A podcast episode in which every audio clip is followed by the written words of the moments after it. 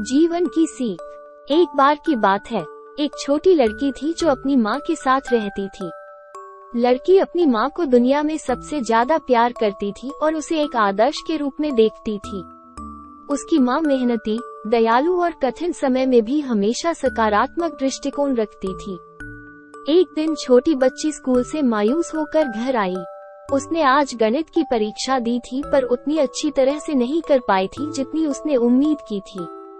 वो परीक्षा में अच्छा ना कर पाने के कारण बहुत मायूस थी और स्कूल वापस नहीं जाना चाहती थी।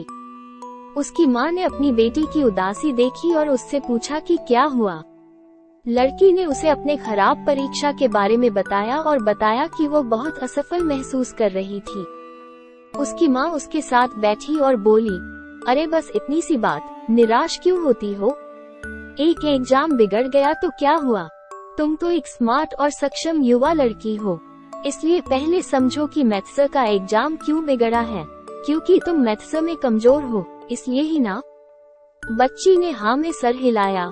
माँ आगे बोली तो मेरी प्यारी बच्ची, मुझे ये बताओ कि पूरे जीवन मैथ्स से डर कर, आगे आने वाले सारे एग्ज़ाम्स बिगाड़ कर इसी तरह हर बार मायूस होकर बैठना है। या मैथ्स को एक चैलेंज की तरह लेकर अपनी मैथ्स सुधारना है और आगे वाले सभी एग्ज़ाम में टॉप करना है। छोटी बच्ची ने अपनी माँ की ओर देखा और उसकी आँखों में आँसू थे, और उसकी माँ ने कहा, मेरी बच्ची, हमेशा याद रखना ये सिर्फ़ एक किसी एग्ज़ाम की बात नहीं है। आपके जीवन में मैथ्स से भी बहुत मुश्किल एग्ज़ाम्स आएँगे, और अगर आप हार मान लोगे तो तब वो असफलता कहलाएगी ना कि तब जब तक आप प्रयास करते रहेंगे। माँ ने बच्ची के सर पे प्यार हाथ फेरा और फिर कहा, और अगर आप प्रयास करते रहोगे तो सफलता ज़रूर मिलेगी ही मिलेगी। ये यात्रा का एक हिस्सा मात्र है। हर बार जब हम कुछ नया करने की कोशिश करते हैं तो हो सकता है हम असफल हो जाएँ।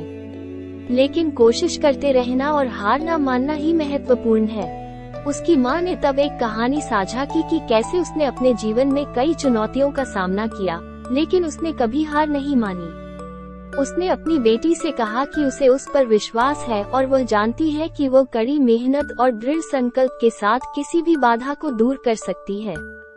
छोटी लड़की ने अपनी माँ की बातों से बहुत प्रोत्साहित और प्रेरित महसूस किया।